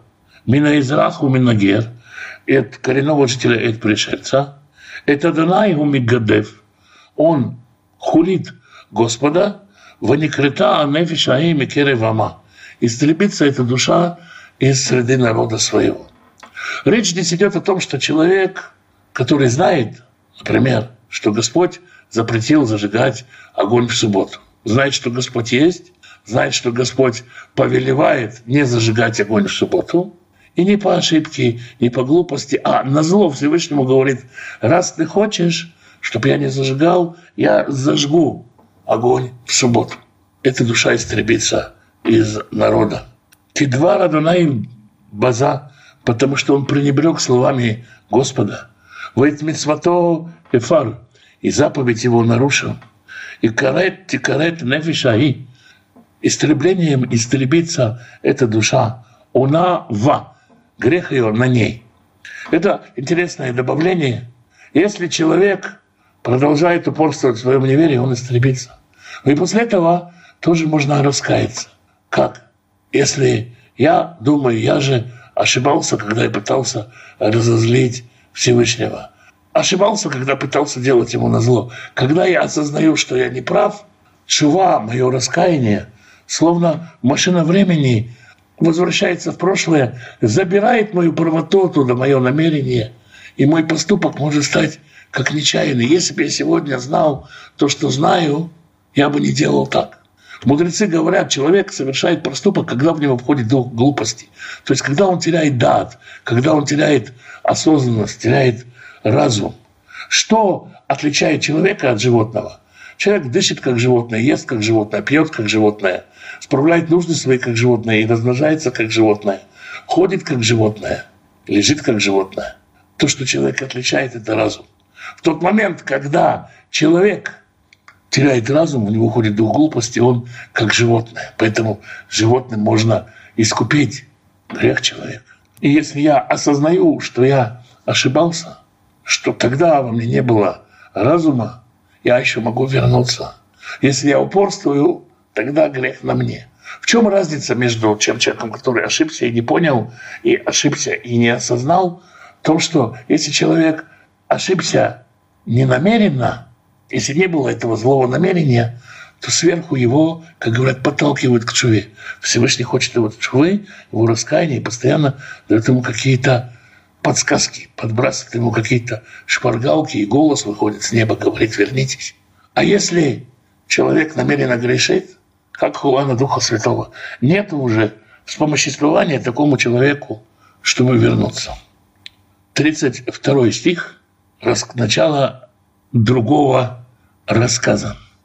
«Вою в Израиль Бамидбар, и были сыновья Израиля в пустыне, «Воемцу иш микашеш эцим боем шаббат» и нашли человека, собирающего ветви в субботу. В чем проблема? Нигде же не написано «не собирай ветви в субботу». Мудрецы спорят по поводу того, какое из э, запретов субботних, какой из запретов субботних этот человек нарушил. Одни говорят, что он отламывал ветви, другие говорят, что он их складывал в груду, и разные есть варианты понимания. Так или иначе, видимо, какой-то субботний запрет там был. Перетаскивают на какой-то. Есть спор и отношении личности этого человека. Раби Акива, мы читаем в Талмуде, говорит в беседе с мудрецами, этот человек был Славхат. Как мы знаем, что этот человек был Славхат, по мнению Раби Акивы? Раби Акива говорит, здесь написано, был народ Израиля в пустыне, а дальше его дочери говорят, отец наш умер в пустыне. Связаны два в пустыне в пустыне, они пересекаются, значит, это Цлавхат. Этот метод на основании похожих слов называется Гзирашева. Раби Бен Батира возражает и говорит, Акива, ты что? Если этот Славхат и Тура это скрыла, то зачем ты это раскрываешь? А если это не Славхат, то, то может оказаться, что ты клевечешь на человека невинного. И что же тогда будет? Что здесь остановиться и сказать, часто мы, когда пытаемся реконструировать какие-то события, смело говорим, вот этот человек согрешил, и, скорее всего, он нарушил вот ту заповедь. Даже если это не написано, мы можем сказать, вот там он нарушил, или вот там, тут он приступил. И нужно быть очень осторожным, осуждать людей там, где это не явно. Там, где Тора явно никого не осудила, может быть, и нам стоит не осуждать. Взять на вооружение метод именно Бен Батиры. Ну, это именно мое ощущение. Так, мы не знаем, что это был за человек, мы знаем, что каким-то образом он нарушил субботу. А и те, кто нашел его собирающим деревья, привели его, Эль Моше Эль Аарон, Эль Кол Хайдак Моше, и к Аарону, и ко всему собранию. Вы енихо то Мишмар, и оставили его под стражей, Кило Пураш Ло, потому что не было ясно, что с ним делать. Странно, зачем здесь вдруг эта история? Может быть, как говорят комментаторы, то Сафот говорит, этот человек хотел сделать что-то во имя неба. Подумал он, или заметил он, что народ говорит, ну все, теперь на 40 лет мы тут застряли, субботу соблюдать не надо, кашрут соблюдать не надо, ничего соблюдать не надо. И человек этот решил так, жертвенно вызвать огонь на себя и пошел собирать ветви деревьев, чтобы его наказали и казнили за субботу ради Святой Субботы. Есть вот такое радикальное мнение. Другие говорят, наоборот, этот человек подумал, что раз Всевышний оставляет народ Израиля на 40 лет, он завет с Израилем расторг, и можно собирать, можно собирать ветви и снова его наказывают, чтобы показать, что Всевышний сохранил завет с Израилем. Все эти комментарии пишутся или пытаются ответить на вопрос, зачем эта история здесь нам рассказывается. Мне близко объяснение, которое говорит о том, что мы ведь читали в прошлой главе, что народ Израиля хотел побить Маше, Аарона, Калева и Иошуа камнями. И здесь есть такое научение. Не творить полевой суд, не устраивать быструю расправу. Научение о том, что ответ не всегда ясен. Его привели к Маше, и у Маше тоже нет ответа. У Маше, который знает законы, законодатель и царь, и может просто сказать, да расстрелять его, и все. У него нет ответа в отношении этого человека, и Маше, как он это часто делает, обращается ко Всевышнему. Всевышний отвечает, значит, суды действуют, законы действуют, и суббота действует. И это очень важно. Но самое важное, я думаю, научить, что не нужно быть скорым на расправу. То, чему народ до сих пор учится, кстати. 35 стих. «Уем Радонаэль Маше, и сказал Господь Маше, мот юмат аиш, смертью умрет этот человек, рагом ото бе аваним, коли дами хуцлимахане. Побейте его камнями вся община за станом. Вы его то коля и да, эль и вывела его вся община за пределы лагеря, Ваергемо Тоба Аваним, и побили его камнями, Ваямот, и был умершлен, Кашер Цива Адунает Моше, как заповедовал Господь Моше. Доказательство того, что законы остаются, суббота остается. То есть, возможно, это вполне вероятно, что было очень много нарушителей субботы за всю длинную еврейскую историю и даже за этот год, который Израиль провел в пустыне. Но эта история рассказывается о том, чтобы показать, каким должен быть суд и каким не должен быть суд, и о том, чтобы показать, что законы по-прежнему действуют, и завет Всевышнего действует. 37 стих. «Вейдабер Адонай Маше Леймор, и говорил Господь Маше, говоря, «Дабер аль Исраэль, говори сынам Израиля, вы амарта илихем, вы асу лаем цицит, и скажи им, и сделают они себе кисти, аль кнафей бгадехем ледоротам, на крыльях одежды своей, в поколение их. Вы натну аль цицит кнав тиль тхелет. И вплетут в кисти голубую нить. Вая лахем цицит. И будет это вам кистью. Уритем ото. И будете видеть его. Этот глагол уритем повторяет повеление Маше, когда он отправляет разведчиков, и осмотрите страну здесь, и увидите эту нить, это исправление видения. Мы еще дальше об этом прочитаем. Вы схартаймет коль митцвата Дунай, и будете помнить все заповеди Господней, вы оситому там, и будете соблюдать их. Вы лед татуру, и не будете ходить. Помните, мы говорили про слово «латур», я говорил о том, что слово «таяр» от него происходит. Не будете ходить ахрей либавхем, ахрей айнихем, за сердцем вашим и за глазами вашими – а ширатем за ним ахарейхем, за которыми вы блудите. Народ пошел выискивать красоты страны Израиля, не получилось, получилось Лерагель. А что получается, когда наши глаза ходят, и они смотрят и говорят, смотри, открытая касса, в ней деньги, смотри, как хорошо, нашли достопримечательность. Смотри, какая красивая девушка. Смотри, какой вкусный шашлычок. Смотри, смотри, смотри. Каждому на какое-то свое. Смотри, у каждого свой соблазн. Глаза и сердце. Наши туристы, которые все время с проспектами в страну греха. Совершите путешествие в страну греха, смотрите, как там хорошо. Всевышний говорит, увидите голубую нить, вспомните все мои заповеди. Что за странная связь, как голубая нить заповеди напоминает. Когда на дворе темно, ночь, а в те времена ночи были не особо освещенными, белая нить не отличается от голубой нити. Ничем не отличается. Рассвет начинается с того, что белая нить начинает отличаться от голубой. Как только ты увидел голубую нить, как только рассвело, бокер, бокер, каждое утро вспоминай заповеди Всевышнего. Каждое утро мы начинаем благословлять Всевышнего, начинается день, начинается наше служение. Конечно, ночи тоже заповеди все существуют, и люби ближнего, но когда я сплю, я вообще ближнего всегда люблю, только храп проявления нелюбви к ближнему. А так обычно люблю. Человек большинство Божьих заповедей выполняет днем, поэтому верьте его и вспомните. Каждый день будете вспоминать. Леман тискиру, чтобы вы помнили, вы оситем et коль митцвотай, и соблюдали все мои заповеди. Ваитем к душим ле элохейхем, и будете святы Богу своему. «Они Адунай Элоихем, я Бог ваш, а шеруцете отхем мерец Мицраим, который вывел вас из страны египетской, льет лахем ле Элохим, чтобы быть вам Богом. Они Адунай Элоихем, я Господь Бог ваш». Все эти последние строчки свидетельствуют того, что Всевышний наказал народ Израиля, но процесс воспитания, процесс изменения народа Израиля не остановлен. Господь от народа Израиля не отказался. Это последнее лекарство, которое Всевышний здесь через Маше народу Израиля дает. Мы на этом и остановимся потому что здесь заканчивается недельная глава Шлах и заканчивается 15 глава книги Бамидбар. Святой Благословенный благословит всех тех, кто ищет его волю, ищет его лица.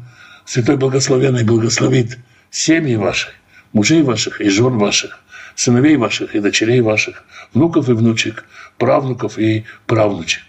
Святой Благословенный благословит родителей ваших, пап и мам, бабушек и дедушек, прабабушек и прадедушек. Любите их, берегите их. Небольшое благословение. Святой Благословенный пошлет пропитание тем, кто нуждается в пропитании. Пошлет достойную работу, чтобы было время на общение с женой, с детьми, на изучение Писания, чтобы был достаток и избыток в доме, чтобы не нуждаться ни в подарках крови и плоти, ни в займах их, только его святою, открытой, полной рукою. Святой Благословенный благословит и исцелит больных, даст мудрости врачам исцелять. Поддержит тех, кто сопровождает больных на этом непростом пути. Святой Благословенный благословит и примирит семьи, в которых нет мира, примирит мужей и жен, братьев и сестер, родителей и детей. Святой Благословенный благословит вас и дома ваши, и всех, кто с вами, всем изобилием своих бесконечных благословений. С вами был Александр Бленд. Спасибо, что вы меня слушаете.